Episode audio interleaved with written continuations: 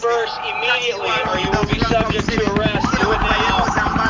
A boss ain't nothing but a thief on a time loan.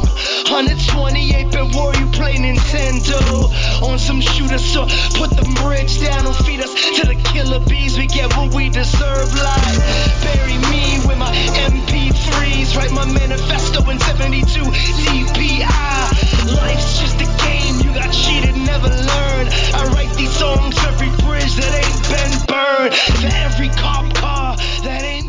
Welcome to This is America, July 21st, 2022. On today's episode, we speak with Minerva, a full spectrum midwife, herbalist, and abolitionist, about the struggles ahead now that Roe v. Wade has been overturned and how we should be thinking about organizing our communities to meet our needs directly.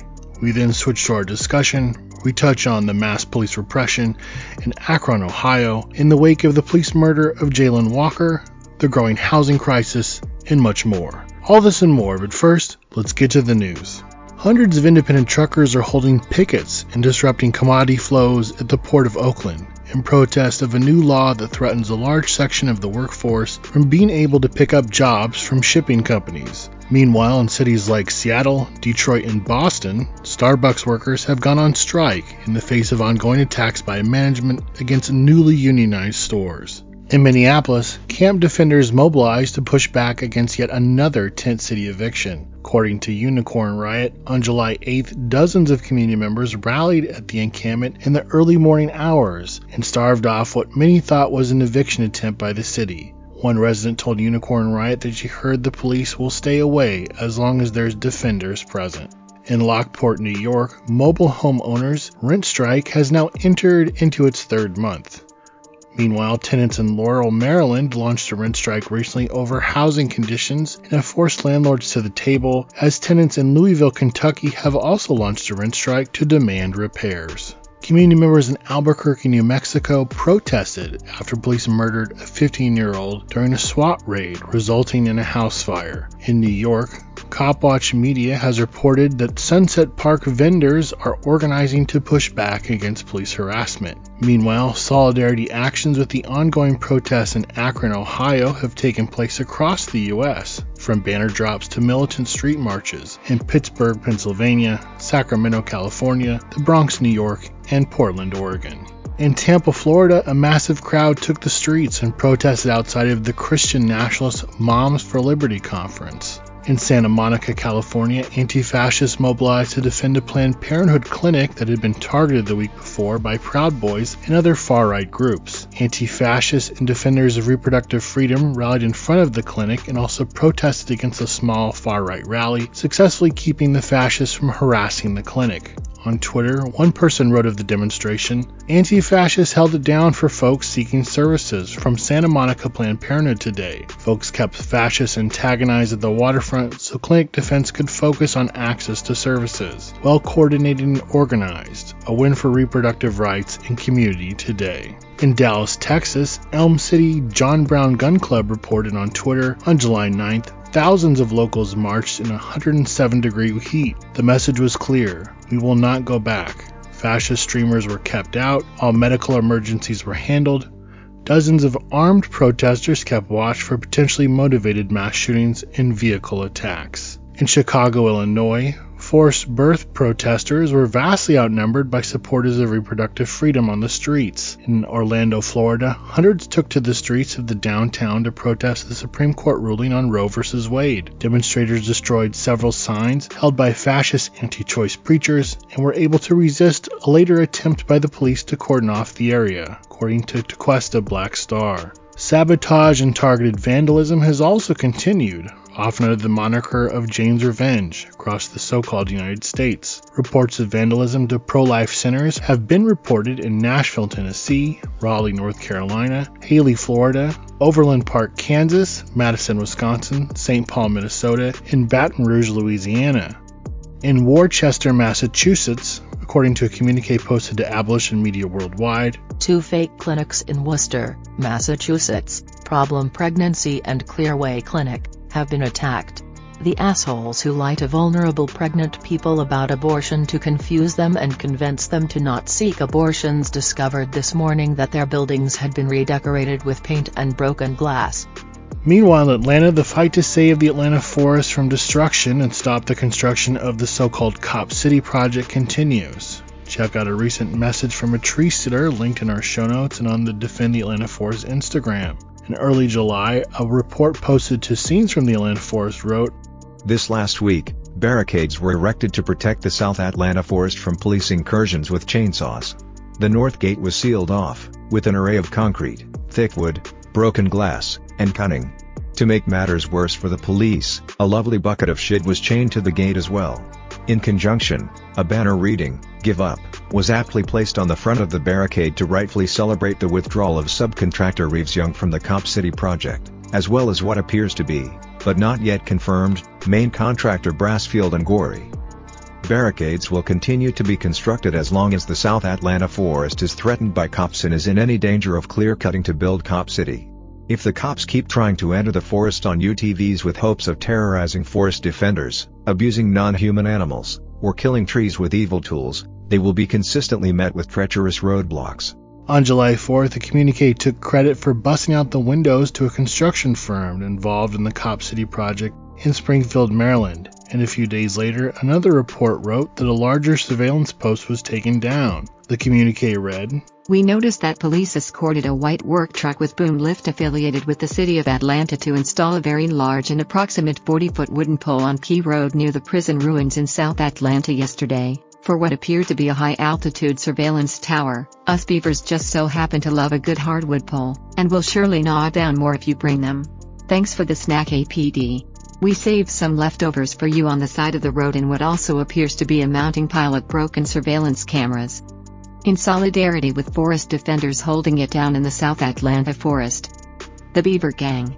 Outside of the forest, a chorus of activity continues, with supporters continuing to drop off supplies to tree sitters, canvass neighborhoods and put up posters, and across the U.S. drop banners and put up graffiti in solidarity with the campaign. There's also been a widespread speaking tour taking place across the U.S., so be sure to check out our upcoming events list for more info.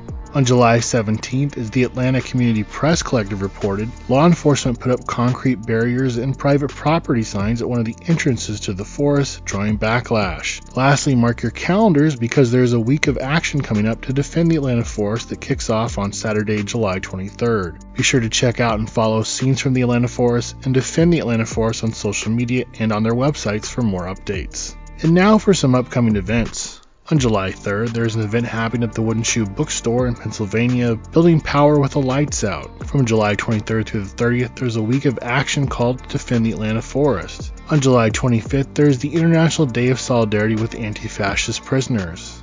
On July 29th through the 30th, there is the Dual Power Gathering happening outside of Chicago.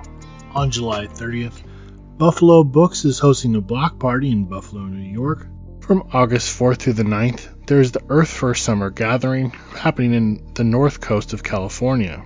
From August 6th through the 7th, there is the Montreal Anarchist Book Fair. From August 13th through the 21st, there is the Anarchist Summer School, the Institute for Advanced Troublemaking, taking place. On August 20th, there is a Rock Against Racism Mutual Aid Benefit Show being organized in Reno, Nevada. On August 27th through the 28th, there is the Philly Anarchy Fair happening in Philadelphia.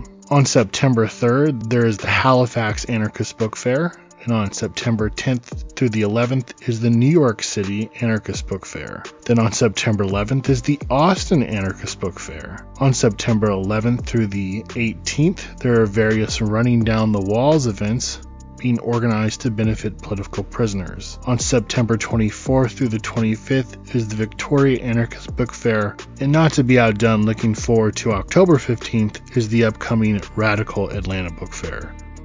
And finally, if you value what's Going Down as a revolutionary autonomous media resource in times of crisis and you have the means, please go to itsgoingdown.org slash shop. And that's itsgoingdown.org slash shop and help us grow.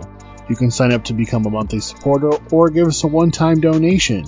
You can follow the podcast, check out our RSS feed, follow us on whatever podcast platform you prefer, listen to us on the radio, tell a friend about us, Follow us on social media like Twitter, Instagram, and Mastodon. And finally, if you enjoyed this show, check out other amazing content on the Channel Zero Anarchist Podcast Network. That's going to do it for us. Enjoy the interviews and the discussion, and we will see you soon. Hey everyone, um, Minerva, she, they pronouns, um, identify as a queer black student full spectrum midwife, herbalist, um, abolitionist, uh, a little bit everything in between and beyond. And yeah, feels like a good stopping point. Awesome. Well, thank you so much for taking the time to speak with us. We just wanted to pick your brain after, you know, the Roe v. Wade decision and people are obviously out on the streets. There's a lot of talk about how we should organize, uh, what infrastructure we should be building, uh, things we can support. And obviously we wanted to talk to people that are already doing the work. And again, thank you for joining us and hopefully we'll touch some of these really uh, broad issues. But just to start off, in what ways does the Roe decision change the discussion around reproductive justice? Hmm.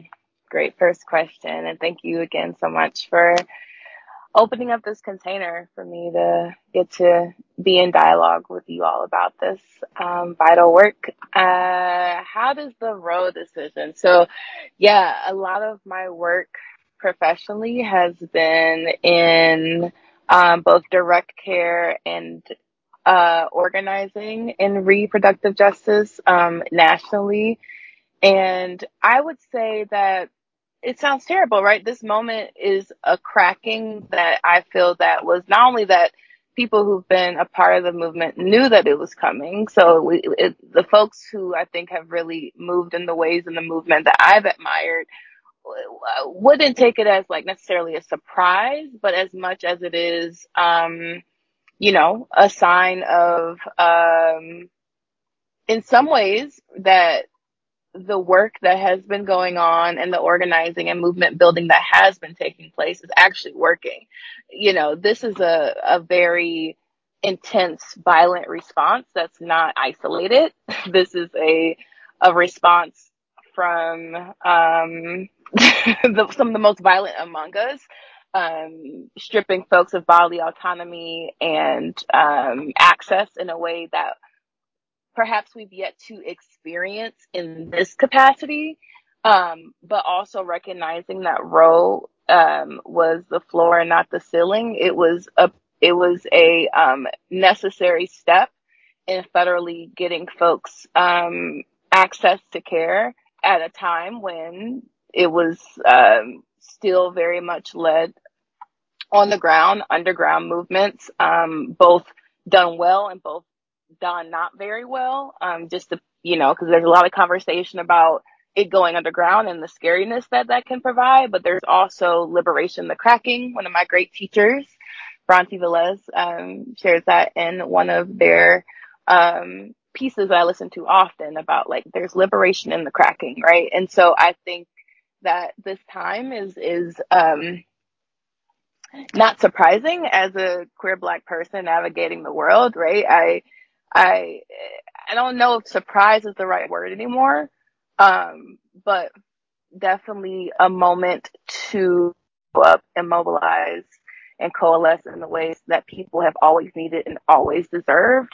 Um, and recognizing that the Hyde Amendment came out shortly thereafter, the Roe Roe, the Roe, Roe v. Wade decision, um, therefore basically restricting access for folks who are um, low income, poor, brown and black, um, queer, differently abled from accessing the care that they deserve. Um, uh, with the exception of states stepping in and using um, state funds to cover folks on Medicaid. So, with all that being said, yes, this moment is different um, in my lifetime the trajectory of how this was going, even from the start, felt very clear um, to me. Uh, even though I wasn't alive for it, but I have family members, a long line of organizers and abolitionist folks who, who, you know, have been watching how, how, how this could no pun intended, go down. you know, so many people have pointed out that for many people in different areas, you know, they've already been living under a, a post Roe reality. Mm-hmm. I'm just Mm-hmm. curious, you know, as like people like yourself have been organizing in in that context, like what do you think are some of the lessons that we can draw from those that have already been doing that work? Absolutely. Um, it's a great, great, great, great question as well. Um, I'm really called to acknowledge my ancestry to start to answer this question. Um, the name Minerva is a familial name and, um, she was great grandmother. Um, well, my, my, my mother's grandmother, sharecropper, migrated from Mississippi and continued the work of organizing and healing and doing the work in community settings um, in Detroit, Michigan, right, where uh, there was there was no Roe v. Wade. There was still um, limited protections. There's still limited protections and access for Black folks in this particular stolen land now. Um, but recognizing that this work is ancient, um, abortion, pregnancy release, miscarriage goes by so many names. They're all different, right? But like this work of human bodies navigating pregnancy, navigating um, options that exist is not a new phenomenon. and it, it often baffles me just how wild, um, some people who have created positions of power think they are over bodies. Cause I'm like, okay, well, people are going to continue to be pregnant. People are going to continue to concede what options exist for them, always have and always will. Um, and so I think that, uh, for the, the ponderings of what now, what next, right? I think also the question goes back to like, just how, just how ancient is this work actually? Like, um, my background is also in ecology. Um, and so getting to study the ecosystem, mycelial networks, different other than human creatures and how they also navigate pregnancy release and navigate, like, it just kind of connects it to a larger vision of like, okay, let's kind of like the very human way that we're going about even discussing Roe and all of that, but then connecting it to like, whoa, this is a really interesting, larger thing of how we're thinking about our ecosystems, ecology, um, all the interconnectedness and layers that exist for people, especially people presenting pregnant in this country, in this society right now. Um, that has been really resourcing for me. So I've been leading with that as a form of regulating my nervous system and be like, okay, this is like, yes, this is an urgent, this is urgent time, but also, you know, how do we also in the sense of it being urgent, also reduce our need for, because urgency is a tool of capitalism. So how do we also, in the moment of it being urgent, people needing care, people not having access, people like struggling to find, I've worked hotlines, I've, you know, have, have navigated this work in various ways and the urgency is is going to be there. And also as folks who are either wanting to support people on personal levels collective levels professional levels i think it also looks at a time of like not meeting not meeting the violence with violence or moving or moving in ways that are so are not going to be incredibly um resourcing for folks in the movement long term too. So I don't, I, it's a long winded answer to say, I don't even know if I answered your question, but that's just honestly where, um, I'm feeling called to share about that today. And also there has been a large, large, incredibly large grassroots network of abortion funds and organizers, abolitionists, anarchists, midwives, doulas, handholders, hotline workers that have been rocking it for so, so, so, so long. And I think that they're finally getting their moments that they've never really had. A lot of money is being funneled into establishment abortion rhetoric right now, um, always has been. And, um, I think there's also, I'm seeing an uptick in, in folks and voices getting, getting re- recognition that really haven't had it to this point, um, unfortunately. All that different work being done. There's so many people in the streets right now. It feels like things are at this crossroads.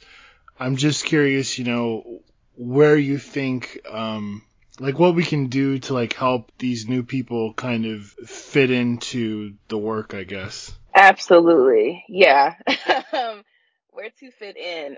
First, I think listening gets underrated, I think, in organizing spaces and um, care spaces. Um, so re- reproductive justice for folks who are maybe new to the term. And it's get it gets thrown around a lot and it, it troubles many troubles a lot of black folk in reproductive justice because black the reproductive justice term was founded um, by this radical coalition of black women. And so just doing history on the etymology of terms and how we use them is a great place to start um, and and also where to how to move in the work. So people are like what what what can i do? How can i show up? And abortion funds i think are still one of the most foremost ways to do that. If you're if money is calling to you to support or resource folks in various way, ways in a practical support network meaning i.e transportation meaning care bags meaning um, getting access to pills meaning whatever that looks like um, abortion funds, your local abortion fund is an excellent place to start. Um, and also the National Network of Abortion Funds is a great place to start if folks are just looking for a way to kind of connect on their community on a community level. Um, there's some big names out there doing abortion care. I won't speak of them, um, but most folks usually know who they are. And um, I think that it would be helpful for folks to also look at the ways in which um, we know how larger institutions can move and there can all there can be some good that come from them but there are a lot of on the ground folk who who are ready have been ready and are willing um, way before this decision was announced to continue to show up for folks in accessing care um, out of out of clinical models of care um, because um, maybe be a little suspicious of clinical models who are now ready to jump on the bandwagon of SMA, self-managed abortion, um, or pregnancy release things because, um, which a lot of them were moving in particular ways for particular reasons. But, um, I think that there's a jump to this movement to like, oh, self-managed is like hot, it's trendy, it's what we need to do now. Um, but there are folks who've been willing to support people way beyond um, clinics were unable to operate in this country currently. So I would say definitely start as local as you can. Look for full spectrum midwives. Um, look for full spectrum doulas in your community as well. Folks who are um, committed to supporting folks maybe it's specifically through abortion, but also recognizing that there's um, a full spectrum of experiences that pe- people can navigate in a pregnancy that can lead to various outcomes. A lot of it's focused on obviously people navigating an elective abortion or an elective pregnancy release. Um, you know, but what does that mean, right? By their choice, there's folks who I've sat with who have needed to now navigate a miscarriage, which is also a spontaneous abortion. So there are so many people impacted um, from this decision that are not, you know, the rhetoric has been around like, you don't want your baby. And it's way, way larger, way, way more, more vast than that. So, um, start where you can. You brought up a couple terms that m- some people maybe, uh, they haven't heard before. They might need a little more information on self-managed mm-hmm. abortion mm-hmm. and also mm-hmm. uh, doulas and midwives. Can you describe for us just what you mean by that and kind of how all that fits into the broader discussion of the work that we're talking about? Absolutely. Yeah. Um, so I struggle using self-managed abortion um, now for my own rhetoric because I am quickly seeing how it's getting co-opted pretty quickly um, on a large scale, and that scares me. Um, and one of my uh, midwife teachers um, definitely refer encouraged a language shift. I think for me, um, and also honoring it as a pregnancy release. But I'll say SMA because I know that is a term that more people are becoming familiar with. So essentially, self-managed abortion or pregnancy release is anything uh, that can happen outside of a clinic. So right now, um, most you know, it's, you know, it has been overturned. So th- this is a totally different conversation. It's new to me to talk about it in this context. Um, still, still pretty fresh on my brain of how to navigate with folks in this way.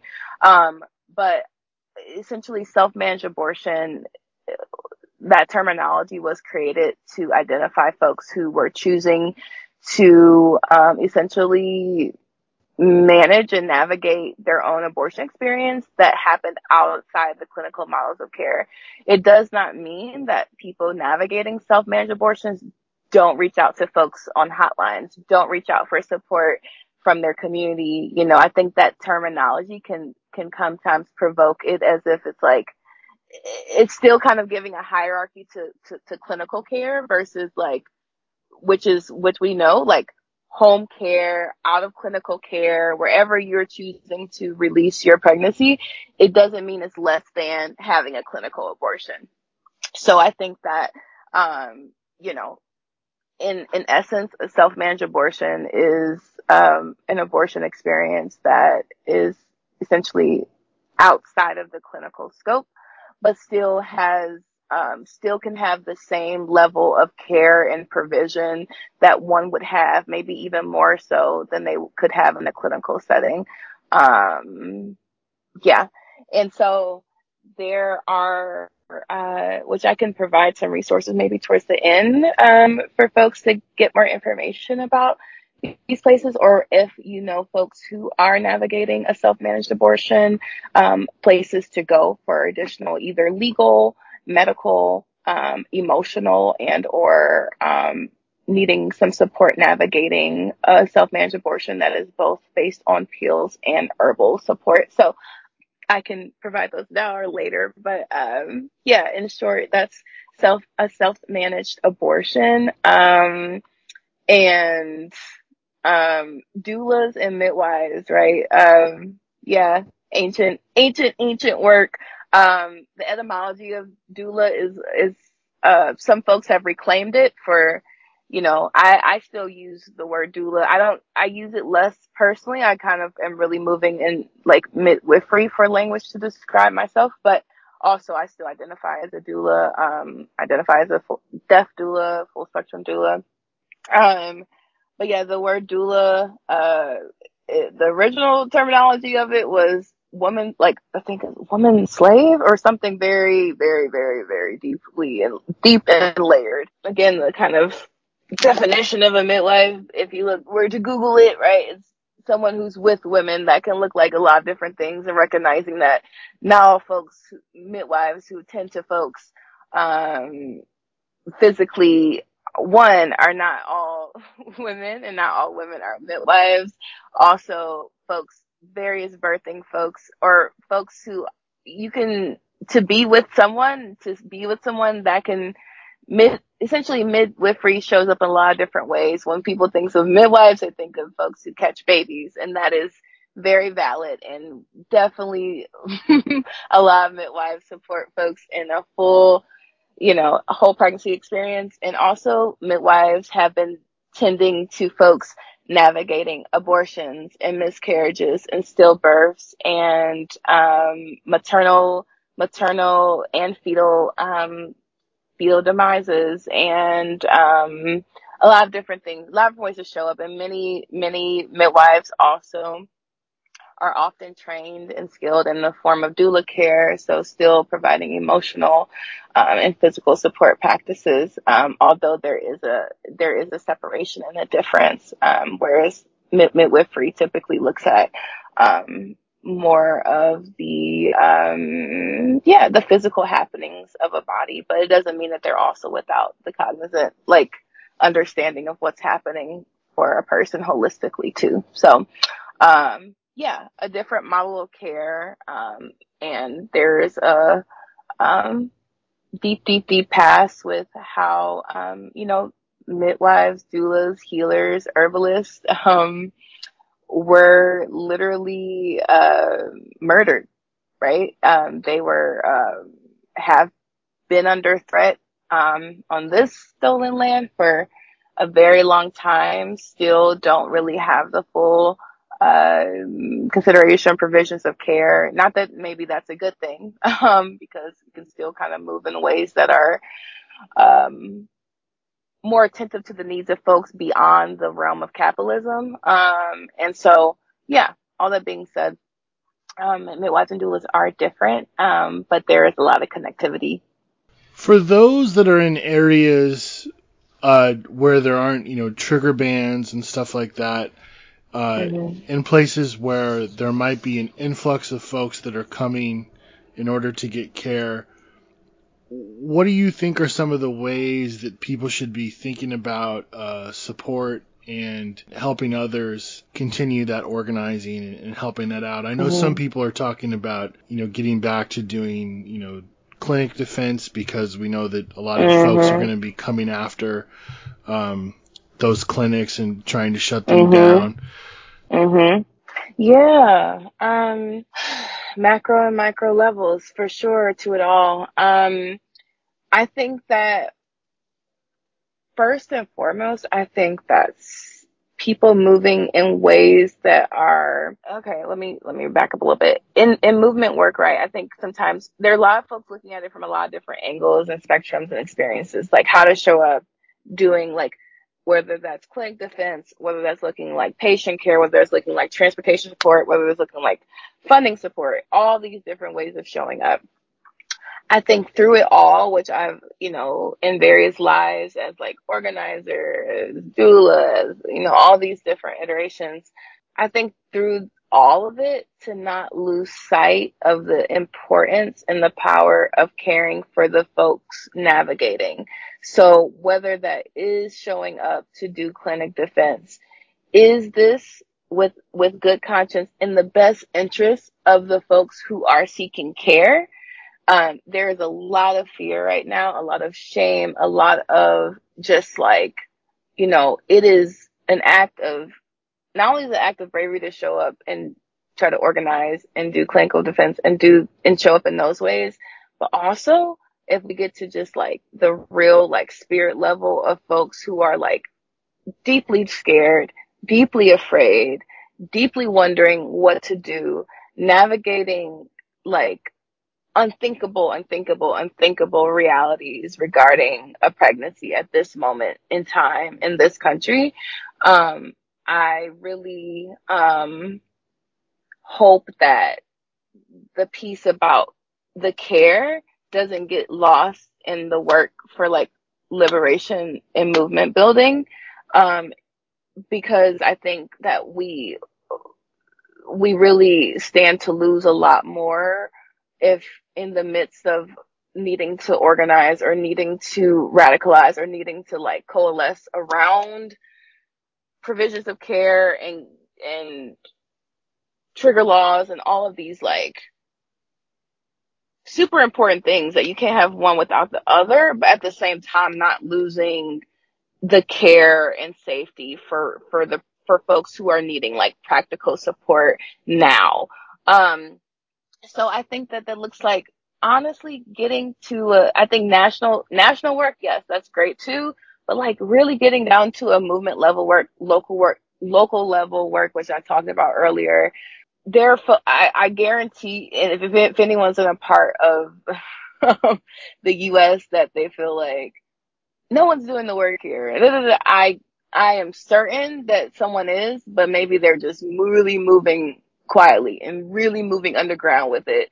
And I know it's hard to find community in a time where something is illegal and you can be not only pro, you know, prosecuted and and beyond, right? Like they are really, I think that there are some um the trigger laws and just how they're moving on a policy level state by state and now having a federal backing it's um it's a scary time it's a scary time for people navigating scary time for people organizing um and yeah yet i still feel that uh we have to be very, very careful and very safe as information, right? About how we use social media, about how we use, how we communicate, um, to folks who are navigating on our devices and yeah, moving in ways that are really keeping the full scope in mind, right? So actions that are also including the folks who are maybe navigating without the same safety provisions that one advocating has even at this moment and how can we continue to move in ways that to both stand in defense, advocate while also holding care to be at the core and the cornerstone of this work. Um, I think that is my biggest piece of hope and advice at this moment because I see in the ways that it could really shift to be away from care. I've experienced that um, before in in various settings. How can the growth of self-managed abortion shift the discussion around pregnancy, birth, and bodily autonomy? I wish there was a way to describe that, like, maybe there is a way to describe it, like this moment, as much as it is incredibly up, it also is posing a very, very, very unique opportunity to envision beyond the scope of capitalistic enterprises rooted in abortion care provision. Um, I have seen it on the independent and large conglomerate level about the ways in which that this work um, has been co-opted under Roe. Um, and I think that there are a lot of folks who are trying to do some really good work and, and getting people access and supporting people's access, but also recognizing, like we said earlier, that access has never quite been, most folks have been moving in a post-Roe world without it being officially on the books, right? So, um, I think that bodily autonomy, um, honestly, body liberation, our bodies moving beyond the realm of white heteronormative violent capitalism, I think I've never probably felt more inspired by what is possible, I think, in the work yet, um, which is like a loaded statement. I'm sitting with all I'm feeling by saying that, but to also say that like, how can we use this moment to envision be, we, we don't want to go back to Roe. Let, let me just say that I don't. I want to envision beyond that. Always wanted to be, envision beyond that. There, there's someone always benefiting from the status quo. And I think that what would it look like in the midst of supporting folks empowerment and body autonomy and like connecting on this very deep ancient level about how to move in community and how to move with our bodies differently. Um, folks with uteruses, folks without, just really kind of like, what does it look like, right? The medical industrial complex is very visceral and violent and intense, and a lot of people are still not getting the care they, they need or have needed in it, period. Um, and in the midst recognizing that we are going to need clinics, we are going to need, um, like you know, I, if there are folks navigating deep into second trimester pregnancies and want to navigate having an abortion at home, like there, we have to consider going to other states, right? Like there's, we are going to need to have, um, folks who are trained clinicians, OBs, midwives. We need a full spectrum of folks ready to support people still. Um, and um, yeah, so I think this, this moment does pose a really, um, important time to, for folks to really be able to, um, access what, I don't know, autonomy looks like in this, cause we've ne- maybe some folks have been doing it, like I've said, and also, but never quite on this collective level have we, have I experienced it in my lifetime. Um, I feel inspired by the healers and midwives and herbalists and organizers who um, who have been ready and who are ready to show up for folks and support people in their own power and liberation. Um, so that makes me that that still gives me hope. I'm curious what you think about. Um, you know, I've seen like sites like uh, Plan C, Mm-hmm. which are set up so people can get like uh, you know, so-called like abortion pills and stuff like that. Mm-hmm. Mm-hmm. What do you see as either the possibilities or limits of that? Uh, just you know, Mm. people like stockpiling those and making them available. I'm just curious your thoughts on, on Great the question. pills themselves. Absolutely. Um, so I work with international partners, um, and I support folks, you know, in navigating uh, with Pills and Beyond. And I think that a lot of these orgs have been preparing big increase, right? Um, by also recognizing it's still the mindset, like people want people's natural tendency, even good, amazing, smart, kind people are still wanting to stockpile, right?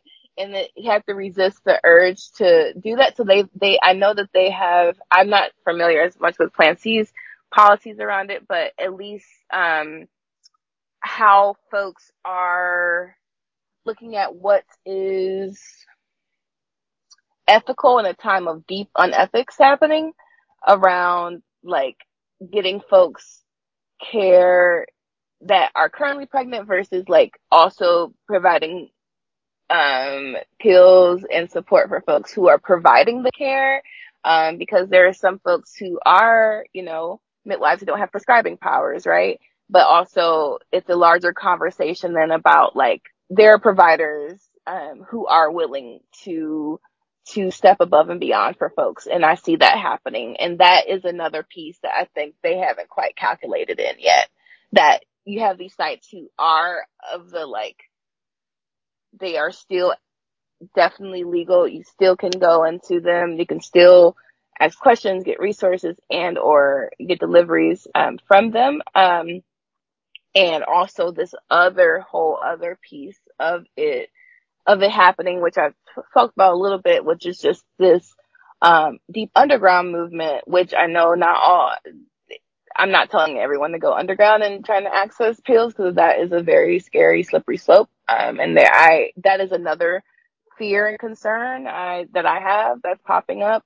Um, but yeah, so I think that there's always in this in this society a, a, a slippery slope that can happen around like resource allocation to say to, to to keep it short um similar to what we're seeing with formula right? Um and anytime that there's a resource that's in need and what happens when whoever it is is administering that um can pose some cause for concern. Um but i know that like again a lot of these orgs plan c aid access have been around a while and have been preparing for a while. Um, so I would say, um, start, start there. Trust your sources too, um, for folks who are considering, um, going underground with, with, with navigating getting pills in any way, shape or form too, because, um, yeah, there's some deep concerns around, around that for folks right now for sure. Well, we want to thank you for uh, taking the time to uh, talk to us. You know, you brought up wanting to talk about different resources and stuff like Oh that. Oh, yeah, for sure. Are there any sort of groups that you want to kind of put on people's radar or different resources that you want to? Yeah, yeah, yeah. Um, and again, thank you for this opportunity for me to blabber about about this work. Um, I really am grateful for it and and love that y'all are holding space for these conversations to be had. So thank you for that. Um, and yeah, so if when how has a repro legal hotline for folks who are um, navigating potential legal implications of um, navigating their care. If uh, please, please, please, please look them up. If when how repro legal hotline.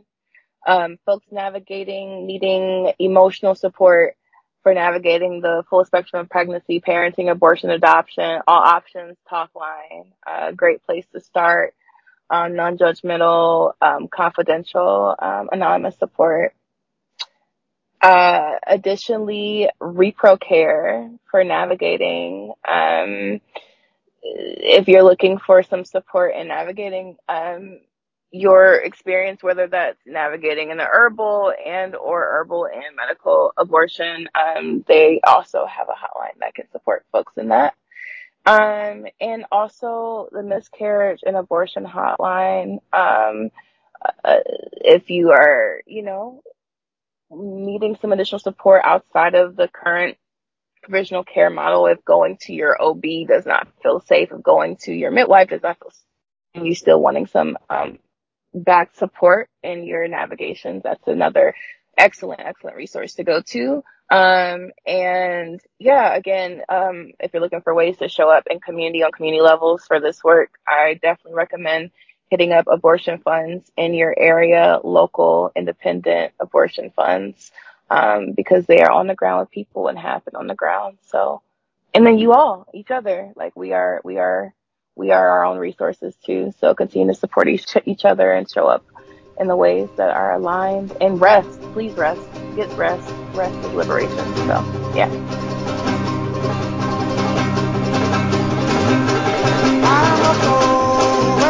let's just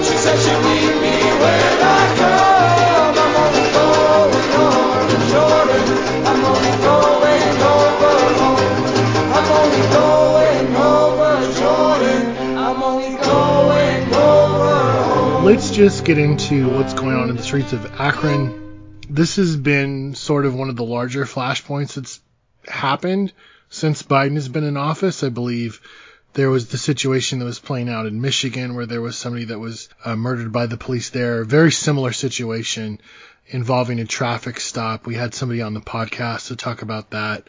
There was a 25 year old man, Jayland Walker, that was stopped by the police at a traffic stop. He got out of the car, uh, ran and was shot over 60 times from what I read. After he was shot, he was then handcuffed before they attempted to administer first aid and then an ambulance was called. He was taken to the hospital while handcuffed and arrived there horrifically uh, dead from his injuries from the police. Um, but I believe there was like eight officers, eight or seven that fired a total of over 60 times. I mean, just a, a brutal barrage of bullets. But what are your thoughts just out of the gate before we talk about what happened next? It's really important to for people to understand where Akron, Ohio is. Um, Akron, Ohio is about 40 minutes from Cleveland. Um, for those of you that have been keeping track at home, uh, the Cleveland police are notoriously brutal. Um, this was the police department that murdered Tamir Rice. The Cleveland police were the police department behind the 137 shots case that Netflix made an entire documentary about. That this is a part of the country that the Serial podcast did an entire series about court corruption in. right? So this is a part of the country where some of the most violent, corrupt police departments in the entire United States are. And so Akron, Ohio is a, a city of, of around 200,000 people. Um, it's about 45 minutes south of Cleveland. And, um, unlike the city of Cleveland, uh, it is much whiter than the city of Cleveland, right? It's, it's a city that is smaller and whiter and, you know, people pay less attention to what goes on there than in a big city like Cleveland or Cincinnati or Toledo or something like that. Um, and so often things kind of go under the radar in a place like Akron. Um, even for people that live in the region, it's not always really particularly clear what happens in these kind of smaller, medium-sized cities, right? Um, and so things like the long history of Akron police violence is not talked about as much as it's talked about in, say, a place like Cleveland or a place like Chicago or something where police violence is a pretty constant um, sort of factor of everyday life, right? And it is very much that in Akron as well. Um, but what you have in Akron, unlike in a lot of other cities in that part of the country, is you have a very, very, very deeply entrenched white democratic power structure. Uh, a lot of those cities are run by Democrats and have been run by Democrats for a long time. But most of those county Democratic parties in a lot of cities in the Rust Belt are not primarily uh, made up of white politicians, but in Akron that's different. Um, the mayor is a long time Summit County Democratic Party operative who is like in his 60s and he's a white guy, former business person, right? So on, so on. Um, so what we see in a place like this, or what we are seeing in Akron right now, is, you know, protests that kind of started after Jayland Walker was killed, but they really picked up on Sunday when the body cam footage came out. Because what you saw in the body cam footage, for those of you that haven't seen it, um, is cops lining up and firing volley style at a person running away. Like, there were seven cops there. There were 90 shots fired. That means every single cop emptied their entire magazine. Right? Seven cops emptied their entire magazines of ammunition at one person running away. The only other case I can think of that's anything even like that, um, involving a traffic stop and that many shots getting fired is actually the 137 shots case, which again happened in Cleveland. Very similar situation, right? Um, the cops are sort of chasing a car because they thought they heard gunshots. They couldn't prove anything, but they thought they heard gunshots, start chasing the car. Now, in the 137 shots case, the Cleveland police decided to line up in a circle around the car after it stopped and open fire. All of them, 15 of them, just lined up in a circle around this car and just opened fire to the point where a couple of them accidentally grazed each other. Uh, at the end of the 137 shots case, Michael Brelo, who uh, was a, a cop in Cleveland at the time, jumped up on the hood of the car and emptied his entire magazine into the two people in the front seat who are already dead. That's the kind of stuff that happens in that part of the country. And that's what happened with Jayland Walker. Talk a little bit about the Tamir Rice case, because that's a very important case, and I feel like just because it's been a few years since that, it's almost been overshadowed uh, by other cases. I mean, we just had the anniversary of Philando Castile being murdered uh, six years ago. You know, we just passed the two years since uh, George Floyd. Talk about the importance of the Tamir Rice case. So Tamir Rice was a 12 year old kid um, in Cleveland, Ohio, uh, and in 2014 he was up at uh, what is called the Cudell Recreation Center. It's sort of like a public rec center in the city, um, and was was doing what kids do, right? They were playing at the rec center. He had a toy gun, which is like very normal for kids to have. Somebody called in a call about a person who might have a weapon in the park. The dispatcher called into the police and said, there's a person with a gun in the park. The cops showed up and before the, the cop who killed Tamir Rice, his name is Timothy Loehmann. Before Timothy Loehmann was even out of the car, he had already shot Tamir Rice and killed him. And the video shows him opening the door while opening fire. Tamir right? Rice was young African American. 12 years old. Yeah, he was a 12 year old. Um, they then detained and brutalized his sister, who was there. Um, the Cleveland Police Union then tried to smear the mother, uh, Samaria Rice, by claiming that she was, you know, just raising hell because she wanted money, all this really racist, horrible stuff. And it sparked six months of demonstrations in Cleveland where people were blocking roads and bridges and all kinds of stuff. Um, now there, for, you know, people I talked to there, that was a game changing situation in, in, that city. It, it changed everything. Um, it made it impossible to ignore police violence, which in Cleveland is endemic.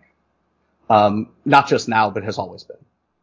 And so the Tamir Rice case was kind of this mobilizing moment where something happened that was just so horrific that it was impossible to ignore. And it happened right around the time that the Mike Brown killing happened, right? It happened right around the time that riots had broken out in Baltimore. And so around Freddie Gray getting killed. And so, you know, it was sort of this illustration of endemic police violence, right? Um, and it kind of was a part of this sort of trajectory that we've been on, I think, since 2014, where you have situations in, say, Democratic run cities like Cleveland, which, you know, if you look at Cleveland's political history is like heavily Democratic, has been for generations. Um, you look at cities like that, and then you look at what happened here with Tamir Rice, right, or Jayland Walker. Um, and the way that cities respond right? And how different that is. And so in the city of Cleveland, what happened was the Department of Justice came in. There was a consent decree put in place. Nothing changed. The city of Cleveland gutted any kind of meaningful reforms. The police union gutted whatever was left. Nothing changed. Nothing changed. And so when rioting broke out in Cleveland 2020, it was particularly vicious. Right? And all of that was indicative of the failure of reformism. Now, in a place like Akron, um, there wasn't the same kind of ferocity to the demonstrations, right? Uh, in 2020. I mean, that happened definitely. There was definitely some confrontation, but it, it didn't have the same ferocity that had up in Cleveland. Um, and part of that, I think, has to do with sort of political histories uh, but part of that also has to do with histories of people and their confrontation with the police. And there's a much longer history in a city like Cleveland of things like armed struggle against the police than there is in smaller places, right? And so the dynamics between cops and people in the city are really different, often in really big Rust Belt cities than they are in kind of medium-sized Rust Belt cities like Akron. Um, the Tamir Rice case was kind of this moment in which I think for a lot of people, they started actually paying attention to what goes on in places like this for the first time right? That it was, again, so horrific that all of a sudden life in the Rust Belt became something people paid attention to. Um, because the other dynamic that happens in this, in this part of the country is it's sort of a forgotten corner of the United States. It's this place where, I mean, Cleveland is the first or second poorest city in the country. Um, Akron is not that much better off and nobody pays any attention to what goes on in places like this. And so the police often can operate with total impunity until something like this happens. And then there's kind of this pushback that people start paying attention to. Um, now what's happened in Akron, and again, this has to do with the fact that Akron is, you know, a small, medium-sized city, or 200,000 people, um, is that the reaction of the police uh, has been brute force. That's not like a lot of us see in big cities where, you know, the cops will gas people and they'll shoot rubber bullets at people. But there's a sense in which there's a level of strategic control. That it's not just straight up a police riot, right? Like they're not just cracking skulls. There's strategy involved, right? What's happening down in Akron right now, uh, if there is a strategy, it's impossible to discern. Um, so far they have tear gassed a crowd of people for one person kicking over a bike barricade, a whole crowd of people. They sent riot police into a crowd to arrest people before the curfew went into effect on Monday. They've been brutalizing people in the jail. That there's people that have reported broken bones. Um, there's people that have been hospitalized. Um, Jacob Blake Sr., so Jacob Blake Jr. was uh, the the person at the center of the the you know riots in Kenosha, right, was the person who was shot that sparked the riots in Kenosha. His father was knocked unconscious by the Akron police and put in critical condition. And then when people showed up at the hospital, the police threatened to tear gas people in the parking lot of the biggest hospital in the city. And these were people that were viciously beaten by the police. I mean, you can watch the video. Viciously. I mean, they are. Viciously. It looks like unhinged UFC cage fighting. Like people Yep. hitting people like with underarm uppercuts and just dogpiling on folks. I mean, it was brutal. Yeah, well, and the cop who threw the first punch is a member of a white supremacist police gang. Big surprise, right? I mean, that's another thing about cities in the Rust Belt often is police gangs are really a thing. Uh, kind of like in Los Angeles, like that's, that's a real reality. And so what's happening there, I mean, like today they declared essentially an indefinite curfew over the entire downtown area of the city. Um, what's happening there is really astonishing. And I haven't really seen uncontrolled naked police violence in this way um, since Miami in 2003. In Miami, many people were so traumatized that I, I know a lot of people that never went to another demonstration their entire life after the Miami FTA in 2003. Um, that the police just viciously attacked people. Just like in Akron, they were driving around in cars and vans and hunting people down on side streets. They were pointing guns at people, just like what's happening in Akron today. Um, and police in the United States had this kind of shift in the way that they policed protest after Miami because of the sheer volume of lawsuits and the fact that that level of police confrontation tends to escalate situations. So there's been this shift in the way that crowd control happens since that point. What's happening in Akron is police tactics from 20 years ago. Um, and it's, I think there's a lot of reasons why. There's a lot of people trying to analyze why. Uh, but I think a lot of it really comes down to the fact that, again, this is a small, medium-sized city. Cops in places like that don't get the kind of training that cops in big cities do. They don't have the same kind of command structures. They don't have the same formality. They don't have the same rigidity, right? And so there's a lot more of this sort of skull cracking, we need to stay in power all the time kind of mentality, and a lot less of this, we're just going to give the crowd this kind of space to like decelerate the situation kind of mentality. Um, that's been really, really striking. And so, you know, so far the media hasn't paid almost any attention to this. Uh, Jacob Blake Sr. getting hospitalized by the police uh, has become a news story literally this afternoon as we're recording this. Um, but really up until that point, around the U.S., people were not really paying attention to what was going on there. And everybody needs to be paying attention to what is going on in Akron, Ohio right now. People need, need to be doing solidarity demonstrations in their towns. People need to be, you know, calling journalists and trying to, you know, talk them into covering the story. People need to be doing events and fundraisers and raising money for bail. Um, people on the ground are stretched. You know, uh, it's a really intense situation and people that I'm talking to are, are tired and they're stretched and they need support and they need people, they need to feel like people out there have their back. Because again, nobody ever pays attention to places like this. And when something like this happens, we need to pay attention to places like this. And so this is far from over, I think. Um, I know that there's demonstrations planned for this weekend already. Um, and uh, you know, who knows, who knows how that, those will play out. But if the last week is indicative of anything, um, this could still be going on for, for a bit of time. And so we all need to be stepping it up right now for them, for the people on the ground. So there's some really solid, awesome people on the ground there.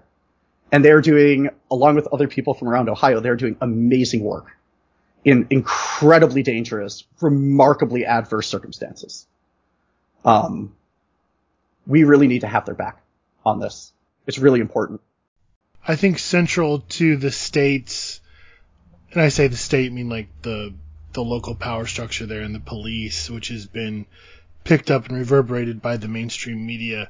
I think central to kind of what they're putting out is that because of the violence that's happening in town, they had to instill a curfew. I mean, the violence they're talking about was some windows of some trucks. This is what I saw reported. Mhm. Some windows of some trucks that were put up around to like block people's movement, and also some windows in the downtown. Yep. And according to the report that we published on It's Going Down, that's now been shared around 500 times and it's got thousands of hits on the site. Uh, the person on the ground, they were talking about that the property destruction didn't even happen until after the police were tear gassing people. Yeah. So Yeah. it was sort of, you know, an angry response to the police violently attacking people. And remember, people were protesting outside the police station and the police came out in full riot gear and began protesting against them. Uh, yeah. Yep. you know, which is, you know, last time I checked is not illegal to do. I mean, not to put everything under the rubric of the state's laws, but just to show that it can't even abide by its own laws that it's supposed to follow. But again, they cloak everything in this language of stopping violence when in reality it's just to justify their own much more massive real violence, which is against people, causing them physical pain, attacking them, tear gassing, tear gassing them, beating them, hitting them with projectile and chemical weapons, putting them in jail. I mean, that's actual physical violence, not the, the breaking of a couple windows, which are paid for by insurance anyway. Well, and you can you can tell that this was a retroactive justification for anyone that was watching what was happening there on Sunday. So as people were marching past the police station, not only were the cops literally counter protesting in riot gear, but on the other side of the police station, they had a Blue Lives Matter flag flying off a flagpole, two armored personnel carriers, and about 15 or 20 cops. Now, what was interesting about this, as I was watching this, was really striking, is of those cops, one of those cops had the kind of stereotypical orange shotgun that we've all seen, right? That shoots beanbag rounds. The rest of them, kitted out, locked and loaded AR-15s. No bulletproof vests. They weren't expecting people to shoot at them. They just had assault weapons on them. I haven't seen that in a very long time. That level of overt confrontationalism. Two hours later, they were tear gassing people. Then stuff got broken. Right? The Akron police approached this confrontationally from the beginning. That their goal was to go out there and crush this before it picked up momentum. And they did not do that. If anything else, they have, they are at least a significant reason why the inertia is not just continuing, but picking up there. That when we hit Sunday of this upcoming week, that'll be a week since the body cam footage was released and people are still going to be moving there. And they're going to be moving for potentially kind of a while.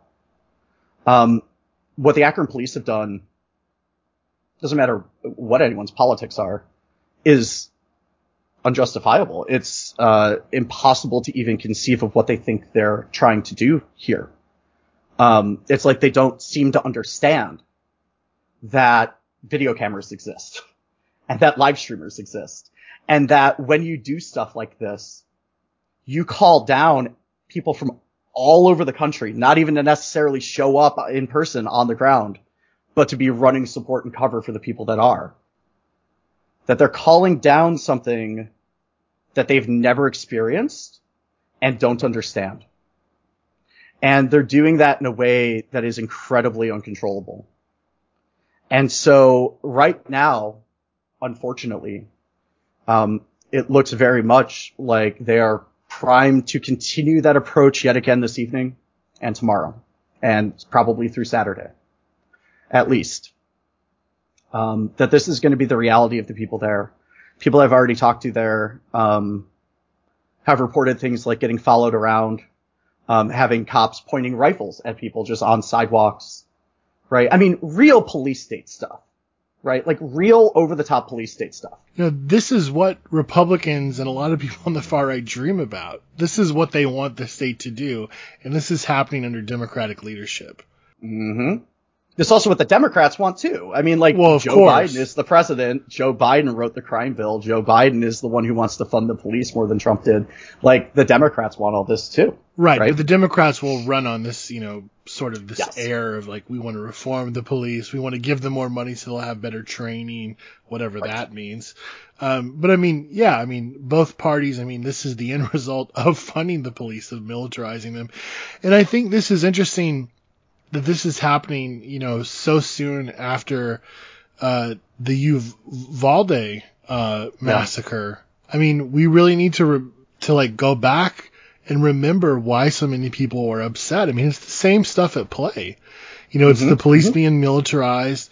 It's the police viewing the population in general as the threat and treating them as the threat as opposed to like being some sort of organic self-defense unit within society that we just kind of create because we need to protect ourselves. No, this is an outside force that's imposed upon us that has no interest in keeping us safe. It has nothing to do with stopping violence. It's about imposing violence of the state on people, which is totally not in our interest, of course, It ends up hurting more people and inflicting pain, harassment, and trauma on them. And it's, like you said, it's very important that we shine a light on this because the media is definitely repeating whatever the police are putting out. I think that's the other aspect too, is that this shows that again, the media hasn't learned its lesson. That the police lie. and All the pol- time. The police, you know, are very acute at this point in manuf- trying to manufacture a narrative that they want to reverberate within the rest of society. So they want to make it appear that they're just simply responding to the violence of the demonstration and that's why they have to curtail people's rights. I mean, it's interesting, you know, they went from the first night to, you know, oh, everyone was so violent, a few windows got broken to we had to have a curfew. And then the second night, outside of the curfew zone, because again, they had a curfew downtown, and then people were outside the jail, which is not downtown, it's not in the curfew zone, and they were banging on pots and pans. Then the police changed it to that they were being disruptive of the other inmates, and they were somehow, you know, negatively impacting them, letting them know that they were outside supporting them, that they had to go out and tear gas the protesters that were outside the jail. Right. It again, it's just this is a state of exception again. Like there are Yes. no there are no democratic rights. The police basically get to just you know put the goalpost wherever they want to, and then if they don't like your protest, they're going to smash you. And again, that's that's, what we've been seeing over the past couple days. And like you said, I think now it's starting to blow back on them because they've made some high profile arrests of people who at this point the media essentially has to report on it because these are people that you know have name recognition on them so they're going to have to start talking about what's been going on and you're starting to see a lot more articles um, about the tear gassing about the attack so i think we're going to start to see it the narrative shift a little bit Yes, we need to make the city of Akron pay for this decision. Right? This was a conscious decision. Like, I can tell you as a person who's been doing this stuff for a long time, this is not generally something that happens randomly. That this level of organized police violence is a conscious decision. Right? Somewhere in the Akron city government, they decided that the right thing to do was to unceasingly brutalize people with absolutely zero consideration for their safety, their political rights, essentially anything. The long-term negative ramifications of their actions, right? But they made a conscious decision. Right? This is not random. And cities around the country need to understand what happens when they make decisions like this. They need to understand that the world's going to be paying attention to everything that happens there. They need to understand that the lawsuits are going to land with a big giant thud that they can't afford to pay. That they need to learn that when they do this, and solidarity is called for, that solidarity happens. And that people start to show up to back people up and to relieve people that are exhausted. Right? Cities like this need to learn that you cannot just decide that we live in a state of exception without consequence. Right? And the only way that that lesson gets learned is through solidarity actions, through people jumping in, helping out, making this continue, calling attention to it, making sure that everybody's talking about it, making sure that ends up on TV everywhere. Right?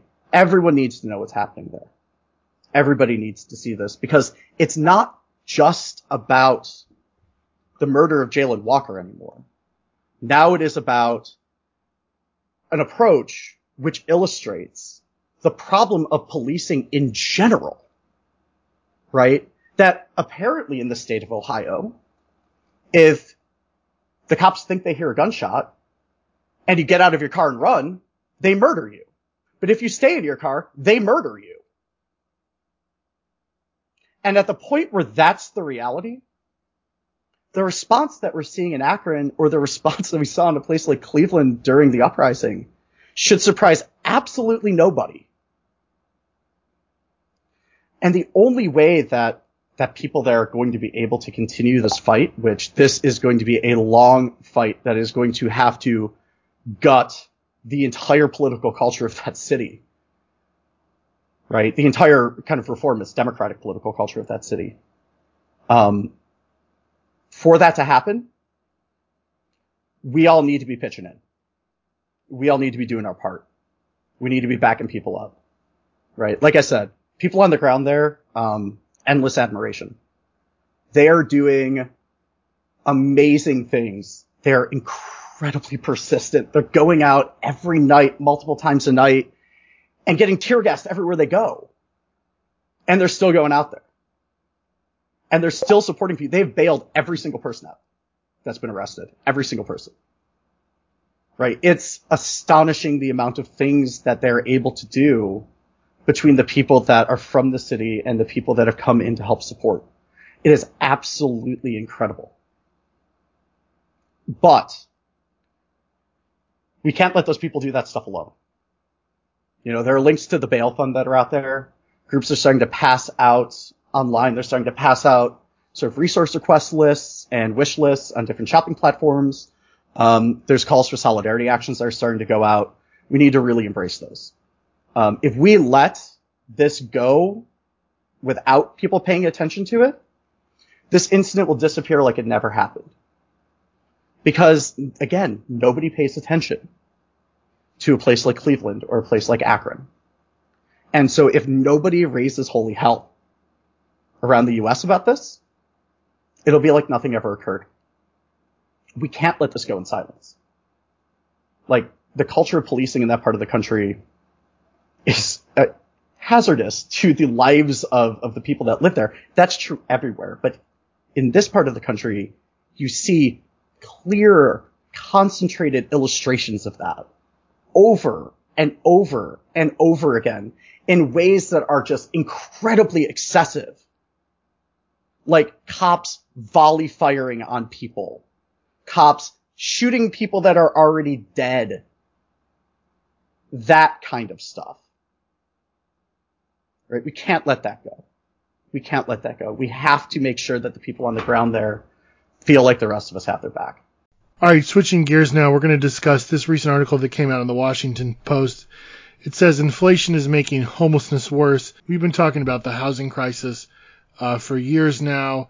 I'm sure most people reading this are renters of some sort. I know I am. Uh, you're paying every month. Uh, that's going up while wages, of course, are not uh, catching up with that. I think there's a couple big takeaways from this article. Um, it's based around a couple of different studies, and it's talking about how more people are becoming homeless and houseless as rents continue to rise. This has been a trajectory that's been happening for a long time, but it's really exacerbated during the pandemic. It says for every $100 increase in medium rent is associated with a 9% increase in the estimated homelessness rate, according to a 2020 report by the U.S. Government Accountability Office. So this is literally from two years ago. I'm sure it's probably much higher than that. But think yeah. about that. Every $100 increase in medium rent is associated with a 9% increase in the estimated homelessness rate. I mean, that's just astronomical. The na- it goes on to say the national medium asking rent jumped from a record 2000 in May up 15% from 1700 a year ago according to Redfin. So I mean that's almost a $300 increase right there. Yeah. Yeah. Um it goes on to say, meanwhile, local rents have risen 22% from the beginning of the pandemic. Again, this really chips away at this idea that people are, you know, living large, that, you know, the economy's doing so great and wages are up, man. Haven't you seen that McDonald's is offering $16 an hour? Everything's amazing. You know, you have no right to complain. I mean, you might have even heard this from a lot of liberals that are, you know, trying to save face for Biden. Um, I mean, yes, in many instances they are offering more to get people to continue to work there, but those small increases um, barely make up for and do not make up for the amount that is being taken away from us by rents rising so much and things like the astronomical cost of gas, you know, everything else that we're buying going yeah. up you know, astronomically, the cost of food, transportation, education, healthcare, all those things are skyrocketing. Um, meanwhile, that's taking away from the small increase in wages that still hasn't caught up from, you know, where it should be. I mean, the, again, the federal minimum wage hasn't been raised for over 10 years, despite what Kid Rock uh, says in his latest MAGA anthem. Um, but yeah, your thoughts on this? Yeah, so we've been talking a lot about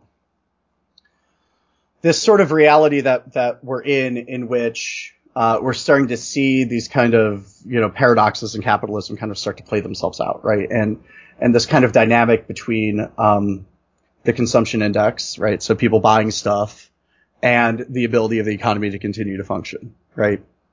Um, now, during the pandemic, the subsidies were about maintaining the consumption index, maintaining a base level of consumption, which is also what you know, social services in the United States, like welfare and Section 8 generally are. They're, they're ways to guarantee market stability, right? Um, even more so than they are sort of programs to help people deal with the fallout of capitalism. Um, they are also programs which help guarantee the stability of capitalism.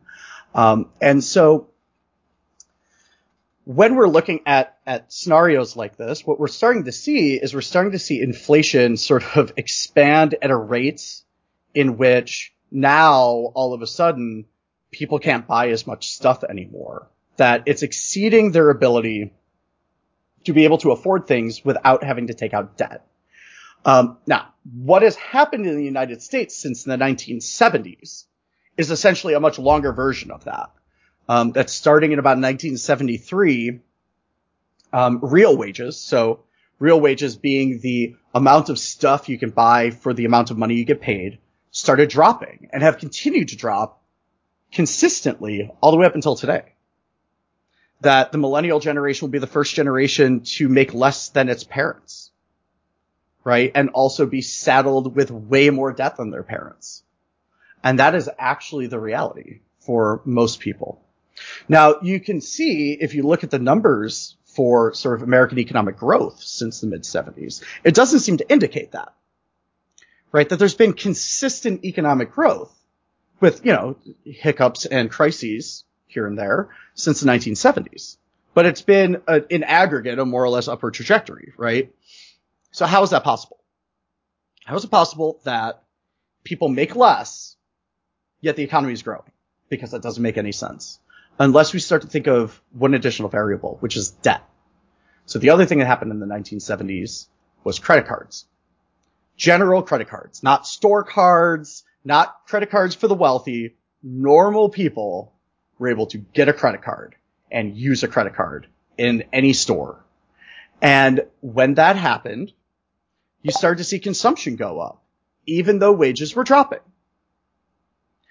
And so what did people do? Well, they had to figure out other ways to generate cash. Right? And so for a lot of people that became owning a house, right? This is what led to the, the real estate crisis. As people decided that homes were a good place to stash value, they were sort of purchasing homes that was driving the home price up and people were refinancing their homes over and over and over again to make up for that gap, right? People were spending on their credit cards to make up that gap. And right now, when you see dynamics like inflation accelerate like they are now, people are relying on debt a lot more heavily than in other situations. And so what we're really watching, what we've been watching for the better part of a few years now, is this kind of hollowing out of the economy, right? So Trump and Trump supporters like to talk about how great the economy was under Trump because the stock market went up. And the stock market did go up. Stock market's been going up pretty consistently since the 70s. Again, with the exception of these hiccups and crises here and there. So how, how does that happen? Well, the stock market doesn't actually say anything about the actual economy that most of us exist in. Um, most of the stock market is like most stock is owned by the extremely wealthy. I think the top 1% owns something like over 80% of all the outstanding stock in the United States, right? It's like a really, really uneven dynamic like that. It's something really absurd like that. Um, and what they're doing is they're taking things like bailouts, tax breaks, stuff like that, and they are investing it in stock or assets of other sorts. Um, and the theory always was, well, great. When that happens, then companies will hire more people, but that's not what happens because trickle down economics is a fiction. And in reality, what's happened is that, well, people buy stock. The stock price goes up because people buy stock. So they sell it and then they buy other stock, which causes the price to go up. So they sell it, they buy other stock. And so just the, the idea of, of stock itself has become a commodity that is an end in itself. It is no longer about owning a part of a company or getting, you know, derivative payments out of that or something like that. It, it's really purely about just having this thing that's going to increase in value. It's cryptocurrency, right? Just less volatile, literally. Um, and it has no impact on what economists call the real economy, really. I mean, it has some, but it's definitely not indicative of what happens in the real economy. Another number, which isn't indicative of the real economy, is the unemployment rate, right? The unemployment rate only counts people collecting unemployment. But there's a lot of people in the US that have been unemployed for so long. They're no longer collecting unemployment. And they are listed as people that are, quote, out of the workforce, which don't count as people that are unemployed right? When we look at inflation numbers, we see another variant of this, right? Inflation numbers are calculated based on price increases. But in the United States, when that's calculated, it's calculated without gas and food expenses because gas and food is considered too volatile to be able to calculate into an inflation rate. Now, what goes up faster than everything else in moments of inflation? Well, gas and food, right? And so the inflation rate officially has written down doesn't even really tell us much of anything. So what we have to look at is the realities that we're seeing, the realities that we're living and sort of the trends that we're seeing across the country. And this sort of massive increase in people sort of ending up without consistent housing, sort of being precariously housed or unhoused, um, just the massive, massive increases in that would seem to indicate a far worse economic reality than the numbers do. And so what's fascinating to me about stories like this is these stories are very jarring, I think, when we accept the narrative that really things are kind of bad and there's inflation, but it's really not that bad. Look at these numbers. It's really not that bad. It's going to get better when we actually look at phenomena like the sheer amount of people that are ending up either precariously housed or unhoused. Um, and we notice that that doesn't reflect anything about the reality that the numbers seem to construct. We have to start understanding the world in a very different way, right? And in a lot of ways, this is endemic in capitalism. Like, what does capitalism do? It, it abstracts um, the elements of life into quantities that can be exchanged right? It in itself is a structure of abstraction, right? It's not a structure which speaks to life at all. It's a structure which functions to the degree that life conforms to it. But what we are seeing now is that separation point between how the economy is portrayed quantitatively and the qualitative reality of living within capitalism is getting, that gap is getting wider and wider and wider and wider. And so as we're going forward, I mean, yes, we're going to see protests about things like this, especially if the situation gets worse. And we're going to see a lot of journalists and economists very surprised by that, but that should surprise none of us. Um, any of us that live in a place where there's low income people at all have, I'm sure, seen increases in things like encampments, seen increases in things like lines outside of shelters or lines outside of soup kitchens, right? Any of us that live in a place with low income people have seen that. And what we're starting to experience now is a world in which we're not even talking about people who are unemployed necessarily. That the actual cost of housing has gone up so much at this point that we are talking, we're, we're starting to watch the phenomena that happened in a place like San Francisco, where people who are working service jobs were also living in tents, and they were living in tents in San Francisco because they couldn't afford the public transportation to get there for their job. Their job paid them that little, and transportation's that expensive that the only economically viable option was to live in a tent on the street, even though you worked full time. That is the reality we're starting to see all over the United States, right? Um, and that's a very different kind of housing precarity than we're used to seeing. Um, but what it really is indicative of is the fact that the pain and the suffering of this sort of economic crisis that is already very much occurring is not something that will occur in the future, but is happening right now. That that pain and suffering is not just a result of dynamics that happened under the coronavirus, but is really a result of dynamics that happened under the coronavirus on the back of these dynamics that have been gutting our wages for the better part of 50 years. Right. And so really this is just one more very clear example of dynamics of capitalism creating conditions which not only lead to lives that are very difficult to live, but also creates conditions in which capitalism itself threatens its own existence out of its own paradox. Here's some more from the article. It says even those who are still in their homes and are working jobs, sometimes even jobs that pay, you know, a decent wage, the prospect of suddenly being displaced is creeping closer.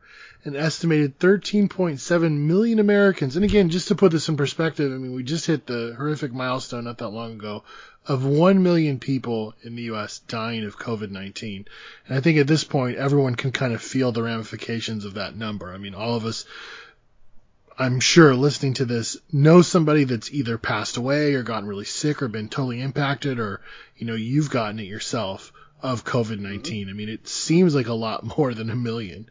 Well, of course yeah. it is. The people, not that only have died, but have, you know, contracted the virus. So, so that just kind of gives you um, a way to kind of gauge, I mean, just how big 13.7 million people is. It says 13.7 million Americans are behind on their rent or mortgage payments in early June, up 7% from April. 4.6 million adults say they are somewhat likely or very likely to lose their homes by eviction or foreclosure in the next two months, a 32% increase from early April. Experts are saying that about 20% of people without a home are considered chronically homeless and living on the streets or shelters. The vast majority, however, lack a permanent address, but have been patching together living arrangements where they can, sleeping with friends or living in their car. So this means that the vast majority of people, they're newly in that position. They've been pushed there. And which is just incredible. I mean, these are people with jobs, with families. I mean, think about the economic impact of that. And two, yeah. I mean, for those of us that are thinking about collective action and organizing folks and also to our own survival, because this is us in this situation too. We can't remove mm-hmm. ourselves from this. Um, you know, we've got to be thinking about this. What does this mean for millions and millions of people across the United States to suddenly be in this situation? And we know one of the things about America too, and we saw this with the Great Recession in 2008. Sometimes it takes a while for people to understand that it's the system's fault. It's not their fault. You know, we've talked about yes. this before, this dynamic of, you know, people leaving their foreclosed house in the middle of the night because they don't want to be seen by their neighbors as somebody that's, you know, you know, hasn't made it within capitalism. Somehow it's their fault that this is happening. No, it's not. I mean, people are working their butts off in this system. I mean, they're yes. putting their kids through school. They're getting up. They're juggling different jobs and what do they get for it? Well, they get a life where they can't even afford to put a roof over their head. Is that our mm-hmm. fault? No, it's not. It's a system that's literally out of control that's trying to get every single cent it can from us. Mm-hmm. You know, mm-hmm. both on the shop floor and as consumers, we're getting screwed at both ends. So, and it, just like you said, I mean, this is not a sustainable system. Eventually this comes crashing down. Hopefully mm-hmm. because of people fed up by it or it will come crashing down because people just can't afford to go out and buy stuff and the economy crashes. Yeah. Yeah. Well, and I mean, this is, you know, in 2008 and nine, you know, thinking back to that era, um, one of the slogans that like insurrectionists, anarchists used to use all the time was that we need to become the crisis. Right. And what that meant was that the crisis as we were experiencing it was sort of this passive phenomena, right? That it was a thing that was happening to us. And it was destroying the ability of capitalism to continue to function, but it was doing that in such a way that didn't give us any more control over our lives. It actually made us significantly more precarious. And so if the collapse of capitalism requires a crisis, not necessarily an economic crisis, but a crisis nonetheless, right? Whether it's political or economic or both, the only way that we come out of that situation with more control over the conditions of our existence is if we decide how that crash happens. That it's not a passive phenomena, that it's an active phenomena. And that in moments in which it becomes strikingly apparent, just like how, like the situation in Akron is making the core of policing and the violence of sovereignty very, very, very apparent, right? In all of its guises what we saw in something like 2008 or what we're seeing now is making the fundamental nature of capital and living within capitalism really obvious. Right? It's creating a crisis of its own making. But what we need to do in those situations is not allow the crisis to just happen. Right? It's, you know, there's plenty of people I don't want to use the term accelerationist because I don't think that's accurate. There's plenty of people out there um, who make the argument that, well, if, if the situation just gets bad enough, then it'll just fall apart. That's true. It will, but not necessarily in the way that we want. And so if we're going to have this active control over our lives, that means that we have to participate in the crisis as it emerges, right? Or just become the crisis in itself. Because right now, hundreds of thousands of people are getting thrown out of their houses and ending up on the street. You know, right now, cops in Akron, Ohio feel it's entirely okay to just institute a state of exception without any real justification and just do that with total impunity. Right? We are starting to see these paradoxes and contradictions become very, very apparent in a way that I would say even in 2020, it wasn't as apparent. That we're watching increased degradation even from that point. And really what we're seeing is we're seeing all of the signs of system collapse. Right? Like if you really, if you talk to political scientists, um, when they talk about systemic collapse, this is what they talk about, right? They talk about social conflict. They talk about the state being completely out of control in its attempt to sort of hold on to power. They talk about sort of um, this kind of economic precarity that you know kind of waxes and wanes but never really goes away, um, and the anger that that generates. That you know generally you see things like uh, people mass resigning from jobs, like we've seen, or you see things like people refusing to support political parties of any sort. All of these things are symptoms of systemic collapse. And we're going to have to learn how to navigate that because that reality that we're watching emerge now is both entirely premised on the economic crisis in 2008 and is an extension of the economic crisis of 2008, uh, which never really actually ended. But it's also creating these sorts of conditions in which those crises are starting to add up to the point where capitalism cannot continue. You're listening to It's Going Down, part of the Channel Zero Anarchist Podcast Network. Follow us online at itsgoingdown.org and on Twitter at IGD underscore news. If you like and appreciate this podcast, go to itsgoingdown.org slash shop and give us a one-time donation. Sign up to donate monthly or donate through Bitcoin. Again, that's itsgoingdown.org slash shop to support. And now, back to the show. Does it look like Trump is going to get in trouble? Um, where is he at right now? Because supposedly he's also going to start to tell us if he's going to run for president again. there's there's a lot of stuff that's up in the air.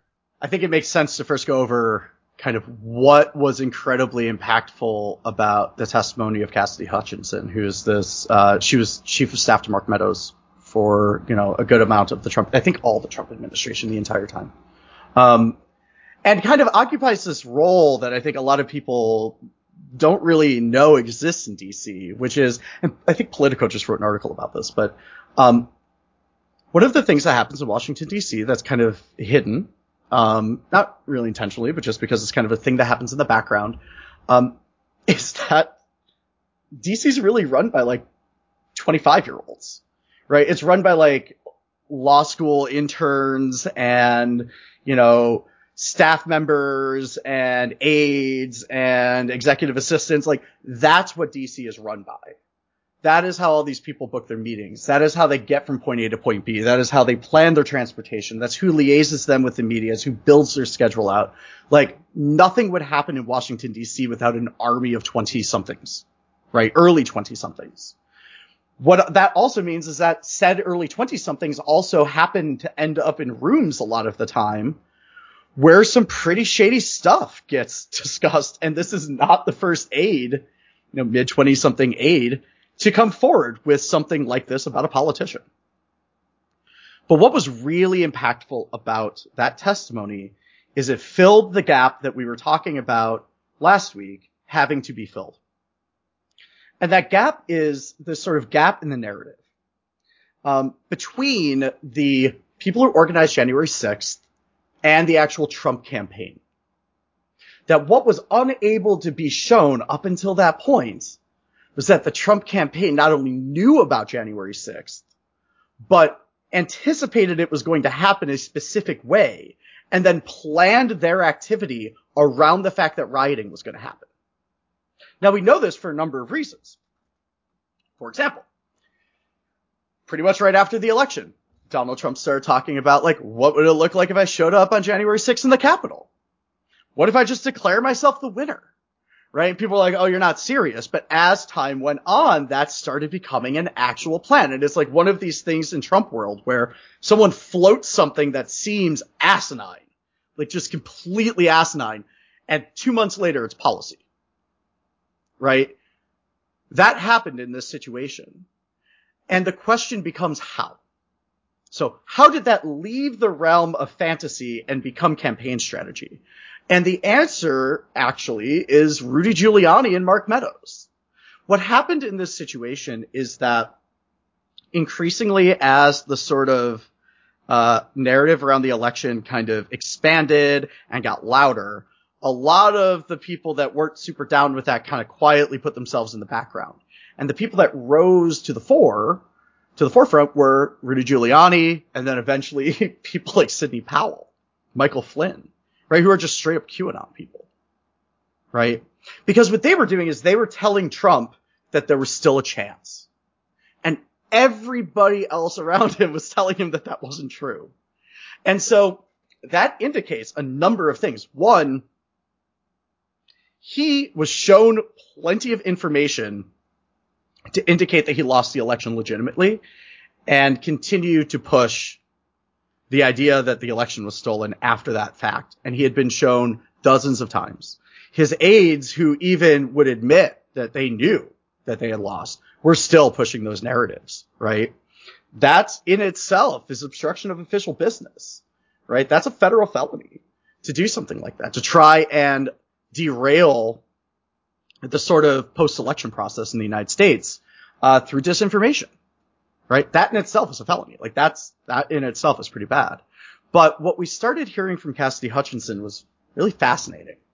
And that is that as we started getting closer to January 6th, starting really like late December, they started talking about we need to focus on January 6th. January 6th is the big day. We need to like, this is the day we're going to win. We're going to convince Mike Pence to, you know, not accept the electoral votes or something.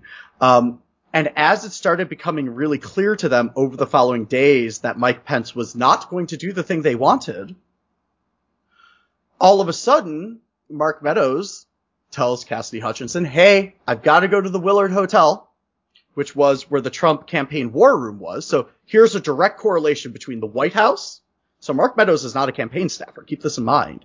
And legally, campaigns and administrations are separate. They have to be. Um, but here you have the White House chief of staff going to a campaign meeting. And when what he said as he was talking about what was going to happen in that meeting is he said, "Yeah, we know that these the Proud Boys and the Oath Keepers are coming, and we need to, um, you know, we're going to talk about that. We're going to talk about like what they're going to do and how we're going to interact with that." By the end of that meeting, Donald Trump had decided he was going to the Capitol. Now that indicates something really interesting to me, um, which is that so their understanding of a coup was actually a lot more sophisticated than it even seemed. Like we've been talking about this for a while, I think, right? There's been a number of these moments in which, you know, the Trump coup attempt was portrayed as sort of Keystone cops, right? Like it was just a bunch of people fumbling their way through trying to hold on to power, but in reality, it was a lot more, um, a lot more focused than that, a lot more well planned than that. But it still existed in the realm of a political, you know, fantasy, essentially. The actual plan, the actual plan was that they were going to try and convince Mike Pence to not accept electoral votes. And then if that failed, they were going to cause a riot to go down. They had, so one of the things that Cassidy Hutchinson talks about is Donald Trump gave the speech at the ellipse on January 6th. And there weren't a lot of people at the actual speech. A lot of the people were outside the security perimeter because they didn't want to go through the metal detectors because they were armed. And Trump behind, like backstage goes, I don't care if they're armed. They're not here to hurt me. Make the metal detectors go away. Meaning he was fully aware that people in the crowd were armed, often with firearms. Were a number of people with AR-15s and things like that. He was fully aware that none of those people were going to harm him. And he was fully aware of what they were going to do when they left. And he had been talking about marching down to the Capitol for weeks already at that point. And he adds that into his speech that was not in the original transcript of his speech, which he just threw out and just kind of winged it. But the we're going to go march down to the Capitol, I'm going to be with you was not a part of the speech that his aides wrote. None of the speech that he gave was. Meaning he had made the decision that that's what was going to happen. And what we learned from Cassidy Hutchinson is he had actually made that decision many days prior to that. And so the plan was to cause a riot to happen in a situation that was uncontrollable, that there was no way to secure the Capitol in any kind of way. And the kind of speculative strategy that they were operating with here is, well, okay, if there's no way to secure the Capitol, if we gut the ability to secure the Capitol by making all the, you know, making all the metal detectors go away and like having Homeland Security issue reports that said that they don't know of any violence, which is something that they did, trying to sort of like talk about the day as if it wasn't going to be all that dangerous, like really sort of downplaying things very intentionally. They did that on purpose to lower the amount of police attention that was going to happen on that action. And their plan very clearly was to have an armed takeover of the Capitol if Mike Pence didn't invalidate the votes. And then Donald Trump was going to roll up there and declare himself in power. That actually is not a half poorly thought out coup attempt at that point. Like that's actually how coup attempts really do happen sometimes. Um, and you can look back at the history of coup attempts in the 20th century. Um, and you can see a number of instances in which the people doing the coup sort of, sort of used crowds as cover. And so that's what was happening here. That's what was happening here. Now, Pat Cipollone, the White House counsel, on January 5th, essentially sat down I mean, this is one of these like really important inflection moments, like these moments in which it is very obvious that people know what the score is and they're moving ahead anyways, right? Um, Pat Cipollone sat down and essentially said, do you have any idea what would happen if you did this? And Trump goes, yeah, I'll be president. And he goes, no, there's going to be blood in the streets and a revolution and you're not going to win that. And he says, you don't want to die like Gaddafi. Is quite a thing to say to a sitting president, right? That's how far we had gone down that rabbit hole. That's how far we had gone down that rabbit hole. Um, it was never a situation that was going to result in Trump being in power, but it could have gotten really ugly. Um, if he would have declared himself in power, yeah, hundreds of thousands of people would have showed up in DC. Um, and it would have gotten bad. It would have definitely gotten bad. We were pretty close to that. We were a lot closer than I think a lot of us thought we were. We're a lot closer than I thought we were. Um, and I was studying this very carefully when it was happening. And I've been studying it since and we were a lot closer than I thought. There's been a lot of talk on an upcoming Supreme Court uh, ruling that's going to happen on essentially can they make different electors? Yeah, so this is an interesting case. So this case, uh, the case that you're referencing is Moore versus Harper, right? Moore versus Harper um, is kind of a, a, shadow docket Supreme Court case, meaning that um, they sort of decided way ahead of time that they were going to take this case on before it actually had worked its way all the way through the courts. What the case is about ultimately is, you know, in the state of North Carolina, there is a redistricting commission just like in every state. And in a lot of states, including Ohio, North Carolina, there's a number of others, the district maps that get drawn on a constitutional level have to reflect the actual electoral breakdown of the state. Now in both Ohio and North Carolina, that breakdown's like 55-45 to Republicans and Democrats, and that shifts back and forth. I mean, like Ohio voted for Obama twice, right? Um, so it, it shifts. And, but the district maps that are getting drawn in both of those states, and I, I bring up both those states because I know in Ohio there's also a Supreme, like state Supreme Court case about this, but, um, those district maps are being drawn like 70-30 to benefit Republicans, right? Or 80-20 to benefit Republicans, and they're getting shot down in the state Supreme Courts.